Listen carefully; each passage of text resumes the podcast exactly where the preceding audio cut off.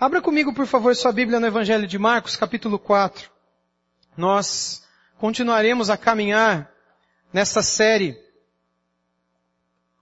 que eu intitulei há vários domingos atrás de Jesus de Nazaré. Esse título, meus irmãos, foi dado pelo próprio uh, Marcos, João Marcos, que escreveu esse evangelho, o Evangelho segundo Marcos, e é um título que curiosamente ele repete por diversas vezes aqui nesse evangelho. E em nosso último estudo sobre Jesus de Nazaré, aqui no Evangelho de Marcos, nós vimos a explicação de Jesus sobre a parábola do semeador. Nós vimos no domingo anterior, ainda a este que eu falo agora, não é? a própria parábola do semeador. Depois, no domingo seguinte, a explicação de Jesus sobre a parábola. E a gente viu também como é impossível ao homem compreender os caminhos de Deus sem a ajuda do próprio Deus. Nós vimos também que o é o Espírito Santo, o responsável pelo milagre que abre o coração e os olhos dos seres humanos para que eles possam receber a Cristo em seu coração como Senhor e Salvador. Hoje nós veremos três parábolas, parábolas do reino, que Jesus nos ensinou, que Jesus nos contou, para que compreendamos um pouco mais sobre esse reino dele, sobre o reino de Jesus. E é importante aspecto de introdução aqui, que a gente saiba que Jesus, quando ele fala de reino, ele se coloca como rei. E a gente não sabe o que, é isso, porque nós não vivemos numa monarquia. A gente até sabe que existem monarquias pelo mundo afora, e pode até acontecer de um ou outro aqui comprar uma passagem e ir para a Espanha, ou ir para o Japão, ou ir para a Inglaterra, ou ir para a Dinamarca, onde existem reis e rainhas, e vemos como é que funciona esse negócio. Mas não é a mesma coisa, como era na época de Jesus. Naquela época, rei reinava mesmo. Hoje, a rainha da Inglaterra, ela não reina, ela é uma figura decorativa, ela é uma figura simbólica, unificadora, diplomática e eh, ela faz um papel de chanceler, na verdade, né? Ela representa entre os povos, gastando milhões, ela tem a figura dela, né? E é especial para a monarquia britânica. Mas não é como era antigamente. Os antigos monarcas britânicos, que mandava decepar a cabeça e decepava a cabeça, como era na França. Hoje, se a rainha da Inglaterra dizer, disser que ela quer que corte a cabeça do primeiro-ministro, vão mandar ela para o hospital. Ela não está passando bem. Porque não existe mais isso. Naquela época existia. E quando Jesus diz que ele é um rei, todo mundo entende o que ele está querendo dizer. Ele manda no negócio. Existem limites de seu reino. E dentro desses limites, dentro destas fronteiras, súditos, servos, cidadãos do reino. E assim como no nos reinos antigos, ele, ele estipulava as leis deste reino. E é interessante que, por várias vezes, ele descreve a humanidade, a maioria das pessoas pelo menos, como pessoas que vivem dentro do reino dele, mas que não são filhos dele. São pessoas que vivem na cidade, digamos assim, mas que não moram dentro do castelo. E tem uma grande diferença. Seriam como pessoas que, mesmo vivendo dentro do reino, imagina que é um reino de, de, pequenininho. É quase que uma cidade o reino. Mas tem o, o castelo real. E todos nós somos cidadãos desse reino. E todos nós sabemos do rei, sabemos da mesa real, da comida que o rei come, das roupas que o rei veste, dos anéis que o, que o rei ah, dis, demonstra, né, e, e mostra pra gente. E todos nós vemos a glória real. Sua sandália, seu sapato, sua comida, sua roupa, suas joias, sua mesa, sua casa. E a gente sabe que nunca a gente vai ter uma joia do rei. Nunca a gente vai vestir o que o rei veste. Nunca a gente vai comer o que o rei come. Aí num determinado dia, esse rei manda pessoas que trabalham para ele saírem nas ruas para essas pessoas chamarem outros para participar de uma festa na casa dele. E cada um dá uma desculpa. Eu não vou porque eu tenho que, é, eu comprei uma casa e tenho que ir lá ver como é que é a casa. Ah, outro, não, eu comprei uma junta de bois, eu tenho que experimentar essa junta. Ah, eu casei e não dá para eu ir. Cada um dá uma desculpa. É uma outra história que Jesus contou e que tem a ver com essas parábolas do reino. E ele diz que o rei ficou muito irritado, e ele, Jesus é sempre o rei, e aí ele mandou os seus empregados dizendo o seguinte, vocês vão pelas vielas, pelos becos, pelas ruas sem saídas, pelas periferias, pelos lugares onde muitas pessoas ficam jogadas pelas ruas, lugares que gente que não tem onde morar se esconde para viver, e você vai chamar pessoas desses lugares e vocês vão forçá-los a entrar. Essas são as expressões de Jesus. Talvez porque eles nem mesmos acreditariam que de fato o rei os convidou para um jantar. Então force-os a entrar. E eles foram. E fizeram tudo isso. E os caras entraram. Entraram aonde? No castelo. E foram se achegando. E o, você consegue imaginar a cara desse povo? A cara deles, assustado. Onde que a gente está entrando? A gente está entrando no castelo. Não. Que, que, quem, quem matou alguém? Quem roubou alguma coisa?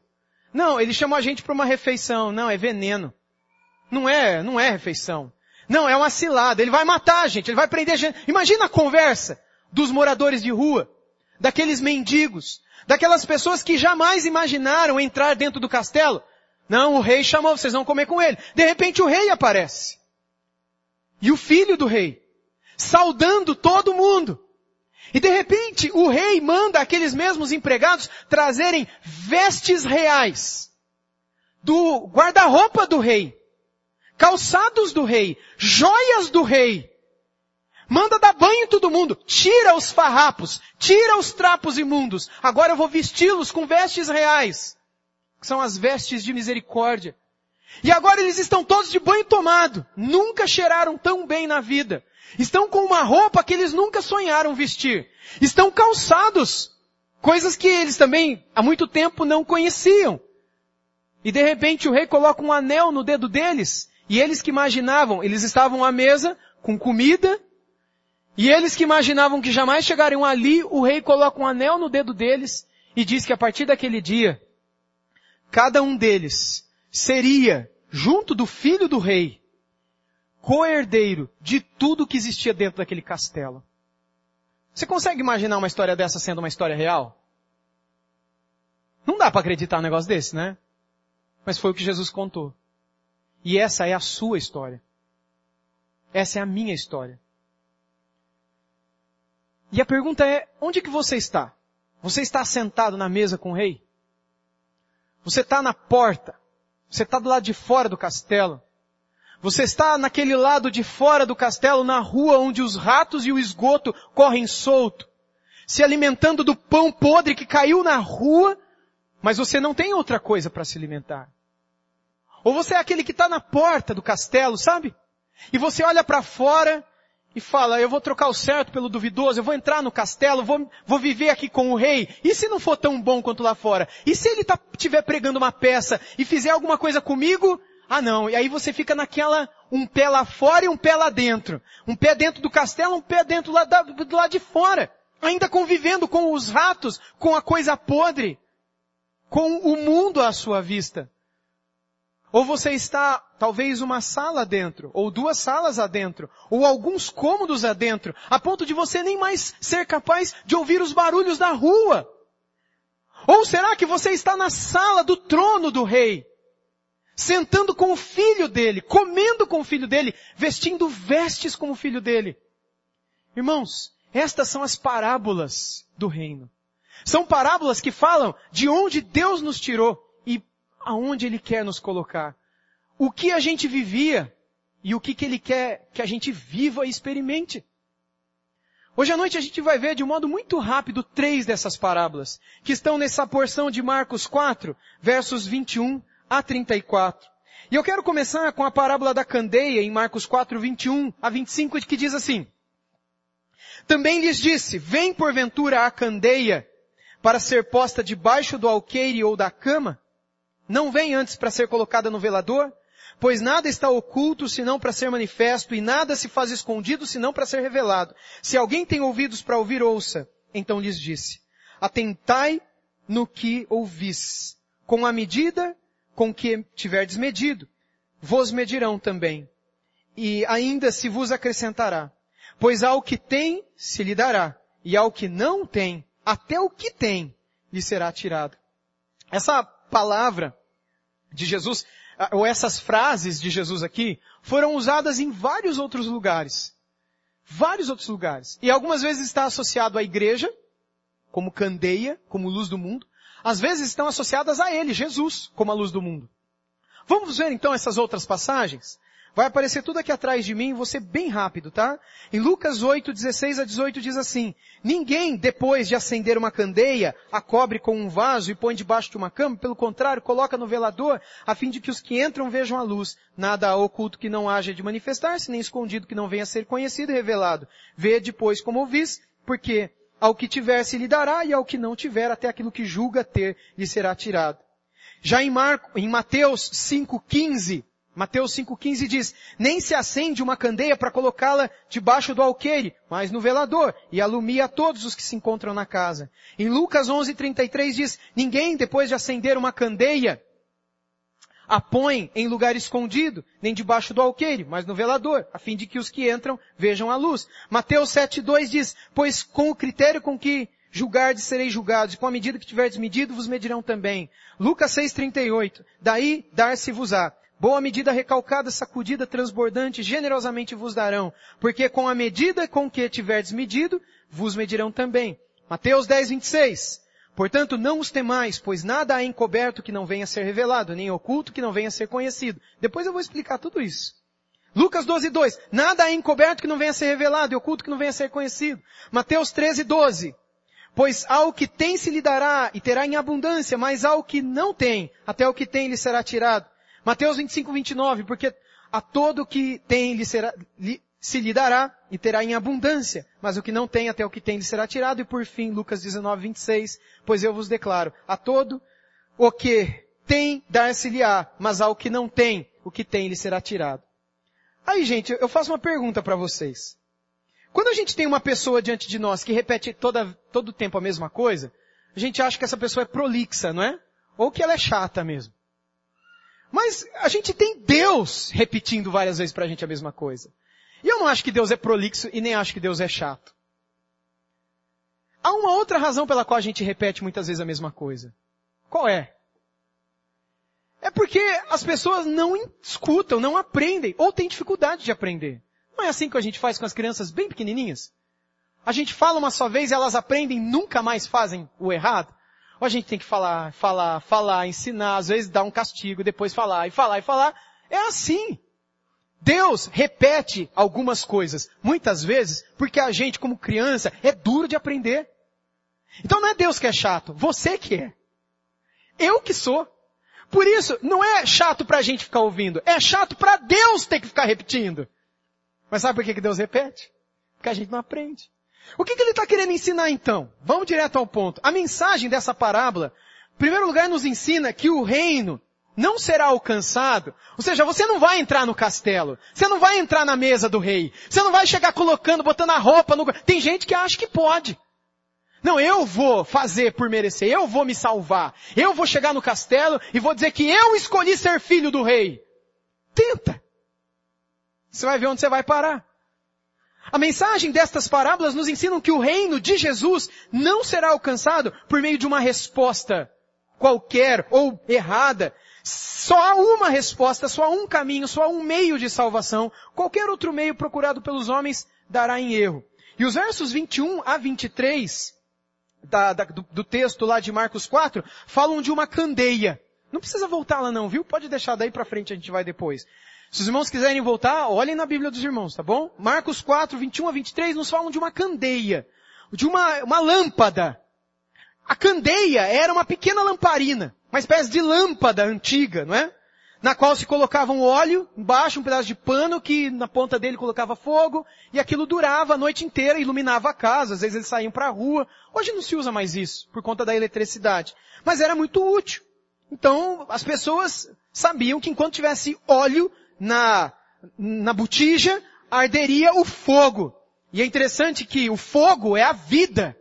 E o óleo é a presença do Espírito. Enquanto tem azeite na botija, tem vida nesse coração. Mas hora que o óleo do Espírito se vai, hora que falta unção, hora que falta óleo, hora que falta o Espírito, falta a vida. Falta paz, falta alegria, falta vontade de Deus. E o fogo se apaga. E como eu disse hoje à tarde, se você é uma botija com fogo apagado, Não tem diferença de você e do cara deitado atrás dessa parede aqui, bêbado. Não tem diferença. A diferença é que você está aqui dentro, perfumado, cheiroso, com a barriga cheia. Ele não, ele está cheio de cachaça. Mas ele está apagado. Não tem luz, não tem óleo. Tem pinga. Mas não tem o Espírito Santo de Deus.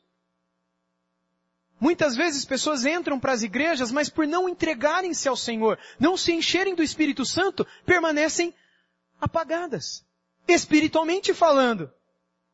Bem, ela deveria ser colocada no lugar alto, Jesus diz aqui. Onde todos pudessem ver.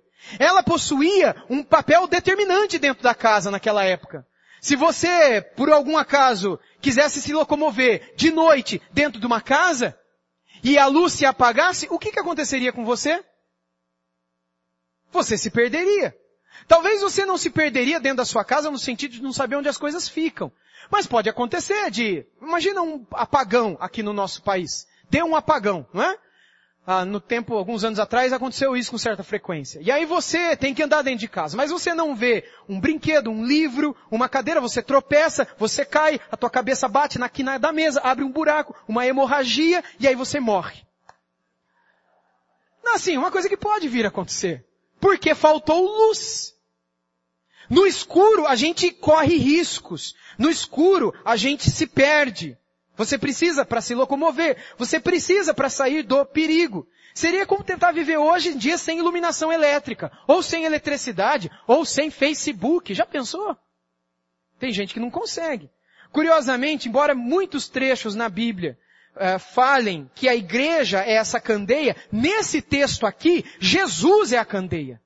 Ele é este que se coloca no alto para iluminar aqueles que querem ter luz nessa vida. Aqueles que, querem, aqueles que querem ter paz e uma direção. Lá em Marcos 4 também, texto desta noite, nos versos 24 e 25, ele fala que a medida com que medimos, seremos medidos. E é, a medida com que medimos é o que esperamos dos outros. Alguns comentaristas vão dizer que é aquilo que a gente faz pelos outros. Que a gente vai receber em troca. Mas não é só isso. O texto, de um modo mais rico, está dizendo que o que nós esperamos dos outros os outros vão esperar de nós. Ou seja, se você espera que os outros falem a verdade, então os outros vão esperar que você também fale a verdade. Se você cobra uma coisa dos outros, faça você também. À medida com que medimos, também seremos medidos. E o texto diz, e ainda se vos, se vos acrescentará, ou seja, esperarão que você vai além daquilo que você cobrou dos outros. E aí o texto diz no 26, ao que vem, ao que tem se lhe dará. Ou seja, se você já fala a verdade, vai se esperar que você fale mais ainda essa verdade. E ao que não tem, até o que tem lhe será tirado. Ou seja, se você não espera nada dos outros, se você não tem nada para oferecer de bom para ninguém, você estará perdido porque o mundo não deixará de esperar de você muita coisa. Então é bom que você viva pelos outros. Um resumo desta primeira parábola é, Jesus é a candeia do mundo. Sem Ele todos se perdem. Devemos, precisamos desejar ser cada vez mais parecidos com Ele. A segunda parábola é a que está de verso 26 ao 29, no qual nós lemos o seguinte. Disse ainda, pode seguir aí por favor. Disse ainda, o reino de Deus é assim, como se um homem lançasse a semente à terra. Depois dormisse, se levantasse de noite e de dia, e a semente germinasse, crescesse, não sabendo ele como. A terra por si mesma frutifica, primeiro a erva, depois a espiga e por fim o grão cheio na espiga. E quando o fruto já está maduro, logo se lhe mete a foice, porque é chegada a seiva. Essa parábola depende da pessoa. É um milagre a salvação. A salvação pertence ao Senhor. A fé vem pelo ouvir. E Jesus é o autor e o consumador dessa fé. Portanto, a gente faz a obra do Senhor e se entrega esperando que Deus salve a pessoa no final. No verso 26 diz, o reino de Deus é assim. Esse reino dentro do qual nós vivemos é assim. Um homem lança semente, o evangelho, e vai dormir. Por quê? Porque é Deus quem faz tudo. É Deus quem faz com que a semente se transforme numa vida que abençoa. É Deus quem cuida da semente. É Deus que faz que a semente se torne erva. E a erva se torne espiga. E na espiga nasçam grãos. Até o dia em que Deus decidirá passar a foice na planta. No dia da ceifa, Deus separará o que é dele e o agrada, e aquilo que é joio, aquilo que não agrada, que não é dele, mas que cresceu no meio. Por fim, a parábola do grão de mostarda, que é a última parábola. E esta última parábola ah, ela traz as seguintes ideias. Vamos lá, vamos ao texto primeiro. Disse mais. Aqui assemelharemos o reino de Deus? Ou com que parábola o apresentaremos? É como um grão de mostarda, que quando semeado é a menor de todas as sementes sobre a terra. Mas, uma vez semeada, cresce e se torna a maior de todas as hortaliças, e deita grandes ramos, a ponto de as aves do céu poderem aninhar-se à sua sombra. E com muitas parábolas semelhantes lhes expunha a palavra, conforme o permitia a capacidade dos ouvintes. E sem parábola não lhes falava. Tudo, porém, explicava, em particular, aos seus próprios discípulos. Bem, meus irmãos, é, foi desse jeito aqui que tudo começou. Parábola do grão de mostarda.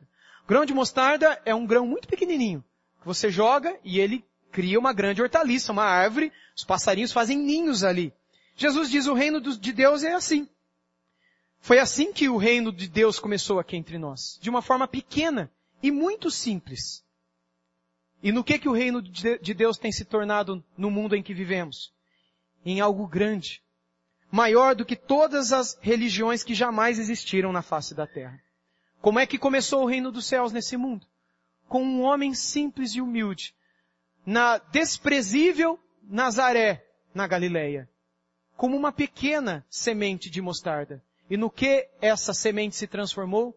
Numa grande árvore, na qual todos nós temos colocado o nosso ninho, a nossa casa, a nossa vida, os nossos filhos, para o qual nós queremos trazer os nossos amigos. Jesus está dizendo, o reino dos céus é isso. O reino de Deus é como um grão de mostarda. E hoje o evangelho que nasceu pequeno, cresceu e se espalhou e deitou os seus grandes ramos pelo mundo todo. E hoje, muito mais que os cristãos, muito mais do que somente os cristãos, usufruem do que o cristianismo pode dar.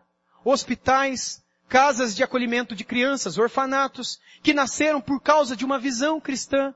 E tantas outras coisas mais que hoje existem no mundo e abençoam até aqueles que não conhecem a Deus, por conta de uma visão de mundo que os cristãos têm, de amar ao próximo, de fazer pelo outro. Pelo menos foi isso que Jesus nos ensinou. Se não é isso que os cristãos fazem, problema dos cristãos.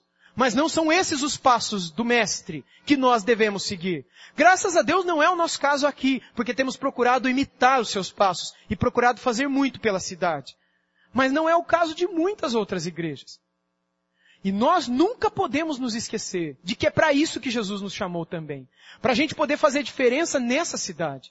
Para a gente ser re relevante nessa cidade. Culturalmente relevante. Socialmente relevante espiritualmente relevante. Para que em todos os aspectos da vida, a cidade possa olhar para vocês, não é para mim, não é para o louvor, é para vocês e verem que tem gente diferente, que se reúne para adorar a Deus e que faz diferença na segunda-feira, porque a fé delas não morre no domingo. Na terça-feira continua, na quarta se encontra, na quinta se desdobra, sexta, sábado, e no domingo eles se juntam de novo. Para se reabastecerem, para juntos agradecerem, adorarem, cultuarem, para depois voltarem a viver como o corpo de Jesus nesta terra. Como pessoas que se reúnam não para assistir, mas para fazer parte de. Não para serem meros coadjuvantes, mas para serem peças centrais nesse grande teatro da glória de Deus, para o qual você é chamado a participar. A glória não será tua jamais, mas não há valor maior do que sermos participantes do que Deus está fazendo nesse mundo. Deus tem uma obra nesse mundo. Aquilo que eu tenho chamado na EBD de a história da redenção. Amanhã nasce um novo capítulo dessa história. Qual é o papel que você desempenhará nele? Deus não te chamou para ficar assistindo a história, mas para ser parte dela, para ser parte do reino de Deus nesse mundo para o qual você foi chamado. E se você, de alguma maneira, se sente distante da mesa, distante do trono, distante da presença do Filho, do Cordeiro, você não pode dormir. Eu não sei como é que você é capaz de dormir em paz. Você deve clamar ao Senhor para que Ele te conceda a graça de assentar-se à mesa com Ele, de comer de sua comida, o pão e o cálice. De experimentar da sua presença, para que Ele tire de você esses trapos imundos que estão aí no seu coração E Ele te vista com vestes de misericórdia e de justiça. Que Ele te dê joias? Sim, mas a joia que Ele te dará está dentro daquele cálice de sangue. Porque a aliança que Ele faz com você brilha mais do que o ouro. E brilhará por toda a eternidade. E não poderá ser desfeita por nada nem por ninguém. E Ele faz a preço de sangue. Ele coloca sandálias nos seus pés, e você sabe o que isso significa? Na cultura judaica, os filhos usavam sandálias dentro do castelo. Os escravos viviam descalços. Você lembra da parábola do filho pródigo? Que volta disposto a viver como escravo. E uma das coisas primeiras que o pai faz é o quê? Colocar sandálias no pé dele. Aqui você vai ser meu filho. Aqui você vai comer comigo. E aqui eu vou cuidar de você. Eu vou dar tudo para você. Eu vou mudar a sua vida. Eu vou mudar a sua história. Mas fica na minha mesa. Come do meu pão. Fala comigo. Conversa comigo. Me ouve. Me ame. O tempo todo essas parábolas do reino são como que gritos dos céus para que a gente possa amá-lo. O problema está no nosso coração. Rebelde, que o tempo todo gosta da rua, gosta do esgosto, do esgoto, gosta do rato, gosta do pão podre, da cesta de lixo, enquanto um banquete é nos oferecido. E aí quando a gente come na mesa do rei, nós somos chamados para estender um desses ramos do grão da árvore de mostarda mais adiante. Sabe como a gente faz isso? Um pastor chamado Charles Spurgeon dizia que nós fazemos isso como um mendigo que agora sai para contar para outros mendigos onde eles podem encontrar pão. É para isso que Deus te chama. Você não pode se esquecer de onde que Deus te tirou. Mas você não pode se esquecer daqueles que ainda estão lá. É parte da nossa missão trazê-los para cá. Trazê-los para o Evangelho. Trazê-los para Cristo. Se eles vão se converter ou não, vai dormir em paz. Tua missão é só falar e trazer. É ser candeia. É brilhar. É não deixar que falte azeite. É não deixar que tudo se apague, de modo que você se torne como eles. Deus te chamou para salvação. Que eles precisam. Então não deixe que se apague. E não deixe de estender os ramos lá também. Para que pessoas que vivem com vocês todos os dias possam ter o privilégio de conhecer as maravilhas do reino dos céus também.